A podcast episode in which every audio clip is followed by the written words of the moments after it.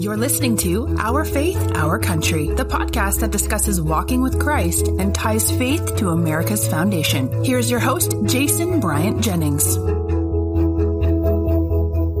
Exodus 28. Remember the Sabbath day by keeping it holy. The connection here the concept of blue laws, which state days that you can't do certain things. My guest for this episode created Haplous, which is a Christian blog for girls and women to guide them in connecting and living with Jesus. Christen Limbaugh Bloom, welcome to Our Faith, Our Country. Jason, thank you so much for having me. I'm happy to be here. Tell us a little bit about coming to Christ. And I know that your family has a long, long background in religion and in faith, and it means a whole lot to them. Yes, Jason, thank you. Well, I grew up in Cape Girardeau, Missouri. My dad is David Limbaugh and his brother was Rush Limbaugh. And so my parents taught me from a very young age that Jesus is uh, my everything. And they always grounded me in the founding of America and how our founding fathers created this country with the idea that if God is our leader, we cannot fail. And the further that we fall away from those values, the more we will lose our freedoms in this country. And so I had a wonderful upbringing. I have four younger siblings and lived in a small town growing up. So I moved to New York after college and I always tell people, you know, if you grew up in New York or if you're an immigrant and you come to the United States and you go straight to New York and never leave, you won't really know America because real America is Cape Girardeau, Missouri, small towns in America where you know your neighbors and you know the people at church. And I'm so grateful for the upbringing that I had. It really gave me such a solid foundation and it gave me confidence in who I was it because I had a community around me. I had such a strong family around me who always supported me, always encouraged me to follow my dreams and to set high goals for myself because especially in this country, we have the opportunity to do that. We can all dream big dreams for ourselves. So I grew up with such a wonderful foundation, as I said. And when I went to college, I tried to get involved in a church, but I wasn't really connect to a community in that church. So I was a good kid, but that was the time in my life where I would say I was the most lost, the most disconnected with God. I was um, in a sorority, you know, just having fun with friends. And I honestly was just very focused. Um, in college, I really wanted a boyfriend and never had a boyfriend in college. And I was just like aching for love, honestly. And it wasn't until my senior year that I realized that the love I was craving, I was misappropriating romantic love with the love that I was actually craving from Jesus. And so my whole faith journey, honestly, has been God using the tiniest little things to soften my heart and turn me to Him and attune my ear to His voice. And so the first thing that happened that I can really remember, although we know that God works in everything, but one of my sorority sisters told me to follow this ESPN reporter on Instagram because she had created an Instagram account for her little baby girl that was really sarcastic and hilarious. And so I went and followed this particular person and I was like, this woman is hilarious. Who is she? I looked her up and she and her husband had met. He was an NFL player and they had met, I think like on Twitter and they were both Christians and they got married within three months.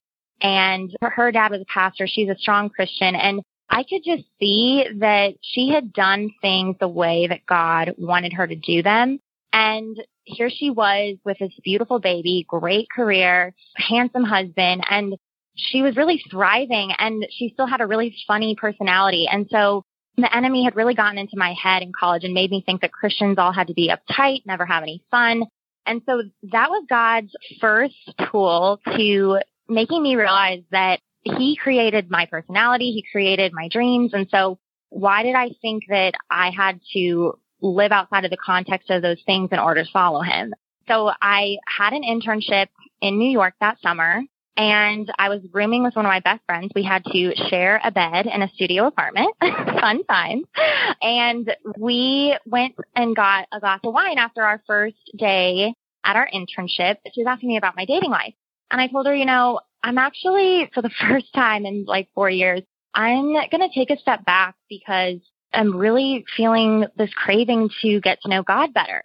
And she sat there with wide eyes and she said, Christen, this is crazy because I had this exact same epiphany about six months ago.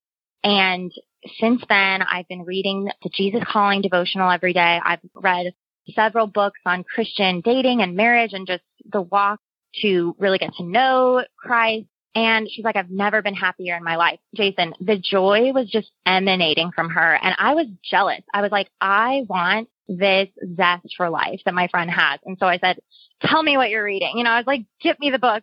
So that summer, I like to call it my honeymoon with Jesus because I borrowed her Jesus Calling devotional. And every single morning I'd wake up and I would be so excited to see what the devotional was going to be because it literally spoke directly into what I was facing, what I was worried about. And that was just the beginning of a long journey over the past, I guess, seven years now of really coming into, I would say, a friendship with God. You know, I love the verse. I don't know the exact verse, but where Jesus is speaking to his disciples and he says, now that I've told you these things, you're not just my followers, you're my friends. And yes. I just think that God wants that for every single one of us. And so my favorite Bible verse of all time is the last verse of the Gospel of John. It's John 21, 25. And the Apostle John is finishing up his story of, you know, witnessing Jesus. And he says, Jesus also did many other things. If they were all written down, I suppose the entire world could not contain the books that would be written. And this is my favorite verse because I feel like it really shows us the whimsical, adventurous side of God and how there is just so much depth to him. There's a mysterious nature to him where he's calling each and every one of us to pull back the different layers of the pieces of our lives to discover his hand in every single detail. I mean, he is literally working miracles for all of us every single day. And so I'm just so grateful that he is such a good father. And I will say, when I got to New York, the funny thing is, you know, in college, I always wanted a boyfriend. And the second I actually moved to New York, two years after that internship with my honeymoon with Jesus, I met my husband the first day I moved to the city. and we started dating probably three months for us to actually get really like get each other's numbers and whatnot but we were engaged within 10 months and it was just such a beautiful relationship from God. And so God has shown me, I mean, through so many ways, but especially through my marriage that he knows me better than anyone else and that his plans are always, always so much better than what we could ever ask or think or imagine. And since we've been together, we joined a church in New York City called C3 NYC. And that has been a whole other huge I guess, turning point in my faith because that was the first church I've ever been a part of, at least in my adult life, where I had a true community around me. They do these things called dinner parties every Wednesday night where they just host people at different apartments and it's like a potluck situation. Everyone brings something for dinner. There's wine, you know, we're Christians, we can still drink wine. and um, it just really kind of took the pressure off of what I think happens to a lot of people when you come to a new church. You get intimidated and you think maybe, you know, I, am worried I might not get along with these people. Maybe I'm not ready to dive into a full on Bible study, but they just meet for dinner on Wednesday nights and you just, you meet, you talk and eat for an hour and then you kind of discuss what the sermon was the Sunday before. But that was a huge, huge blessing. And the other thing that church did for me is it really taught me how to pray with others. And they had prayer meetings every Tuesday morning. And so I would go, I started going after I went to a conference and it's such a blessing to pray with others because number one, I just think it's really intimidating to pray out loud in front of people if you haven't done it before. And so when you're in a room with people, you kind of learn from others how it's interesting to see people who are so grounded in their faith, so alive in the spirit, see how the spirit moves through them as they pray and not care about the words so much, but to really just allow the Holy Spirit to speak through them while they're praying. And so that has changed my life tremendously. And now I'm, whereas I would not ever be the first person to volunteer praying for someone, now I love it because it really just connects people in a different way. And now when I'm with my really close girlfriends who are also believers, if we're ever talking about something, we've just gotten to the point where if we're going through something and we're struggling, we're like, you know what? Let's just stop and pray. Like, what, why are we trying to figure this out ourselves? Like, let's just bring Jesus into the mix here and he's gonna, he's gonna help us out here. You touched on something that is key for a lot of people, especially for me, even today, is the fact that when I am in those small groups at church, when I've been asked, Hey, do you want to open us with prayer? It's hard right. to do. It is so mm-hmm. hard to do that. Yeah. But then I get told one of the coolest things, and, and I hadn't heard it before this, and I'm kind of upset that I hadn't heard this mm-hmm. in, in the past, but the advice that I was given was just have a conversation. Yes. And if nothing else, say thank you for everything. Yeah. I think that was some of the best advice. Even when you're on your own, it doesn't have to be complicated. Here's the thing. God already knows what we need. He already knows what we want and he already knows what's going to happen in our future. So, right. and what has happened in our past. So mm-hmm. all we need to do is just have that conversation and make it conversational, which even that is difficult to do. It's a lot easier to say it than to do it. And first of all, yeah. thanks a lot for sharing your story. Let me jump back. What is the best piece of advice when it comes to religion and faith that your Uncle Rush gave you? So, my Uncle Rush, when he had first gotten his diagnosis about his lung cancer, I was testing with him quite a bit and I sent him Romans 8:28 for an encouragement and it said and we know in all things that God works for the good of those who love him who have been called according to his purposes. And my uncle Rush said, I believe that verse to a T. And he said, you know, in my faith journey, it's not that everything that happens to us is good or that we're, we're supposed to think that everything that happens to us is good. You know, you know, my uncle Rush was just so practical. He was so common sense. And so obviously I love that he said, you know, obviously we're not meant to just be robots and think that everything that happens to us is good. But he said what it does mean is that we are to believe that God himself is good. And so in a world where there's just so much suffering and pain, because we know that God who created this world and created us, we can always have hope that there's beauty and light at the end of the tunnel. And so that really touched me through his entire sickness for a year. He was so positive. He never wanted people, his family especially, to worry about him. I mean, he was just truly such a selfless person, always looking out for our family and always encouraging us. He always came to visit us on Christmases and for my high school plays. And so that is my favorite moment with my Uncle Rush and the favorite piece of advice he gave me on his faith and really, you know, my faith as well in relation to him. Christen, as I mentioned in my open, you created Haplous, which is a Christian blog for girls and women to guide them in connecting and living with Jesus. Tell us a little bit mm-hmm. about that briefly here and your motivation for starting it, maybe even some of the feedback, some of the stories that you've been told by people that have been keeping track of it and following it.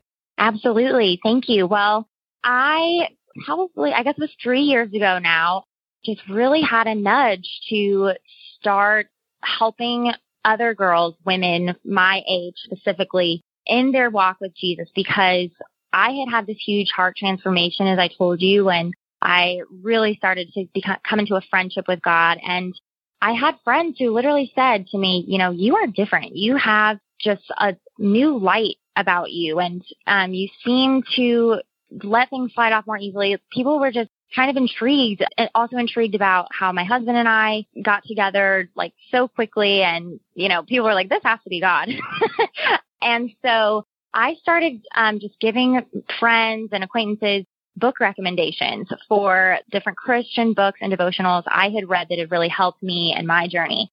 So one day I was talking to my husband, who was my, I think, fiance at the time, and he said, you know, why don't you just start writing these down on an Instagram page. And I think one of my coworkers had said the same thing. And I said, I don't want to seem like I'm trying to be some personality, put myself out there too much. But one night I'm sitting in bed and the nudge from the Holy Spirit was so intense. It's like I couldn't even wait until morning. I got out of bed and I created the logo. actually the story behind Haplous, the word itself, two years before I had an idea maybe one day to create a bracelet, like a Christian themed bracelet. And I w- wanted it to be just very dainty and simple. And so I decided to Google like words for simple in other languages. I think that's what I typed into Google. Did not type anything about the Bible, nothing like that. And the first search result was the word haplous from a Greek lexicon, which I didn't know this at the time. It's like the Greek, the original Greek language that the Old Testament was written in. And the word haplous is a word that Jesus used in Matthew 6 when he was talking about how you should keep your eye of like simple, pure, of one focus. And the reason that I chose it, the reason I knew there was something behind it is because the reference number was 573, which is the area code of my small town, Cape Girardeau. So I was like, mm. okay, this is such a God wink, as I like to call it. So I wrote down the word haplous and I was like, God's going to use this later, but I just, I don't know for what, you know, I'll wait. And so when I got this nudge to start writing down my thoughts, kind of my faith journey on this Instagram, I immediately knew I was like, okay, it's going to be called Haplous. So I started by just creating an Instagram page. I literally started with four followers and um, I think two of them were like my siblings. and God, honestly, he did it all.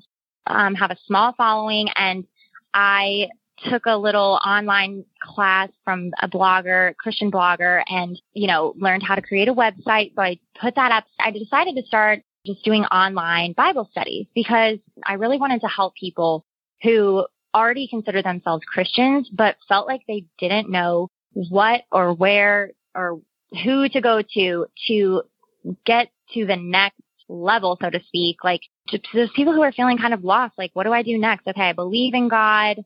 I pray, but I don't really, I'm not really consistently in a Bible study. I just feel like I could be doing more. I feel like I could be more connected.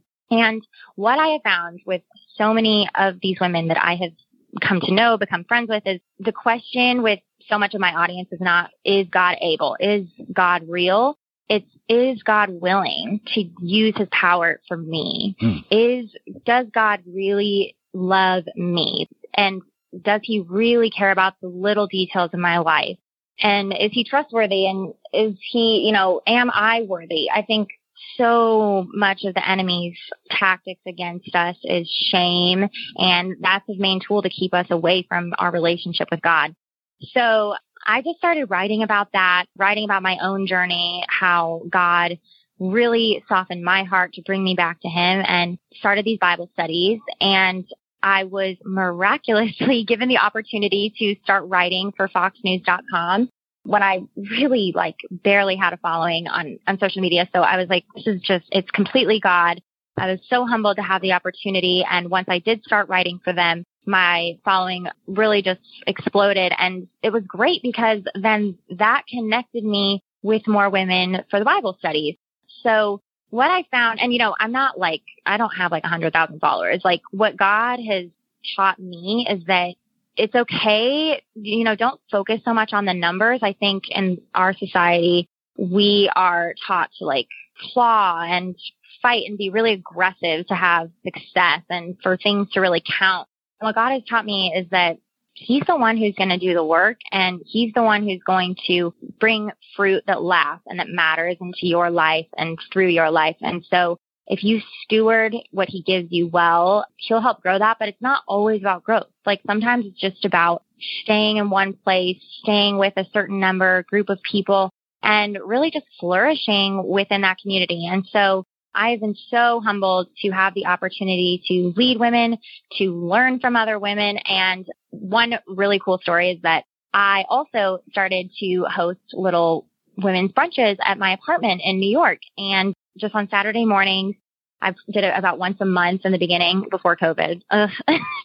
and um, I typically just invited women I had met at work or I don't know, just in my social circles. But one day I got an email from this girl, Grace, and she said, Hey, I stumbled upon your blog. My mom read one of your articles on Fox and checked out your website and I live in Greenwich, Connecticut and I've been dying to really find a Bible study group. And so I'm like, great, you know, our next online Bible study is starting up, blah, blah, blah. But then something in me kind of, again, Holy Spirit nudge. And I was like, you know what? Actually, I am having a brunch at my apartment this Saturday if you wanted to come. And I had never invited anyone I didn't actually know. And so I'm sitting there thinking like, oh my gosh, that was probably really stupid. Like I just, I just invited a stranger to my apartment. And so she was like, great. You know, is it okay if I bring my sister? I said, yes. My younger sister actually lives in my apartment building. And so I was texting her that morning, like, get to my apartment in case this person is crazy. so I'm sitting there waiting and my friend Grace and her sister Molly walked through the door and it was just like friend love at first sight. And they are now two of my absolute best friends. We pray together, talk on a regular basis. And it's just incredible that if her mom hadn't read my article that day, or if she hadn't had the guts to actually reach out and email me, or if I hadn't listened to that nudge, I never would have known her. And now she's one of my best friends. So it's just amazing how God connects us and how he really is in every single detail of our lives. We just had Turning Point USA Student Action Summit. Congresswoman Lauren Boebert, who is absolutely one of my favorite right now, r- helping to yes, run our country. Outside in the hallway, ran into a member of the youth community and told them that they are the future. And that young person corrected her and said, no, ma'am, we are the now. For me, that was the line of the summit. There was a lot of great speakers, including a couple that we're hoping to have on the show on Our Faith, Our Country pretty soon. But that line, you are the now, being said to high school and college students just really hit home. What advice do you have for those college students, those high school students that are having trouble on their campuses and their schools right now, balancing being a Christian and also being a conservative? Such a great question. And I just immediately think of Timothy, who was an understudy of the apostle Paul. And somewhere Paul writes to Timothy and says, you know, don't be discouraged by your young age and, or something along the lines like, don't let people who don't know the truth tell you that you're too young to speak what you know to be true. And I just think that is so fitting for the young generation coming up. And I've heard a lot of prophetic words spoken by different pastors about how it's actually going to be the younger generation who will help really kind of start a revival in this country through their fire and passion and through the, their just like reckless abandon for the Holy Spirit working through them. And so obviously the Bible says we are to respect our elders and submit to authority. But at the end of the day, we're all servants of God first. And especially there's just so much wickedness happening in our culture. And a lot of that happens from higher places. And so you kind of have to tread lightly, like be wise, use wisdom. I don't think you necessarily have to be a fire brand per se in order to get your message across. But I do think that when you are following God and when you let God truly speak to you and work through you, He's always going to lead you and He's always going to go before you. I also would point them to King David, who was so young, you know, not the pick of the litter, so to speak, among his brothers. And he's the one who faced Goliath and killed the giant. And because he humbled himself, God exalted him. And so my recommendation would be take courage, be strong, be grounded in your faith, but at the same time, humble yourself before God. You know, don't try to go out and necessarily make a name for yourself. Let God be the one to go before you and to fight for you and to speak for you through you. So hopefully that encourages anyone who is struggling to fight back against really what are tools that the enemy is using against Christians in this country. Before I have you pray us out, tell us how everybody can find you online and find your website. Absolutely. My Instagram handle is at Haplous Official. I post a lot of my content on there. And then my website is www.haplousofficial.com. And I would just love to hear from people who are interested in joining a Bible study or getting connected. If you all go to the description of the show, whatever platform you're listening on, you should be able to click right there, the link, and go to Christen's website. Christen, thanks so much for joining us today. If you don't mind praying us out, that would be great before we end the show. Absolutely, Jason. I'd be happy to. Dear Lord, we just thank you so much for your presence and for connecting us with fellow believers. We thank you for this great country that we live in that allows us the freedom to worship you freely and openly and to connect with others. And I just want to lift up Jason and ask that you continue to bless this podcast. And I just thank you for his heart in sharing your word and your gospel with others. And I also want to pray for every single person listening and I just ask that um, you will ignite something in them today, the day that they're listening to this, and really set a fire in them to go forward, to be brave, and to seek you with all their heart. So we lift up all of these things, Lord. We ask that you bind them in heaven and seal them up. And um, we thank you, Lord, for everything that you give us. In Jesus' name, amen. Amen. Thanks for joining us on this episode of Our Faith, Our Country podcast. Be sure to follow us on all of our social media at Faith Country Pod or by searching for Our Faith, Our Country podcast. Until next time, later times, everybody. Thanks for listening to Our Faith, Our Country. Be sure to subscribe so you never miss an episode.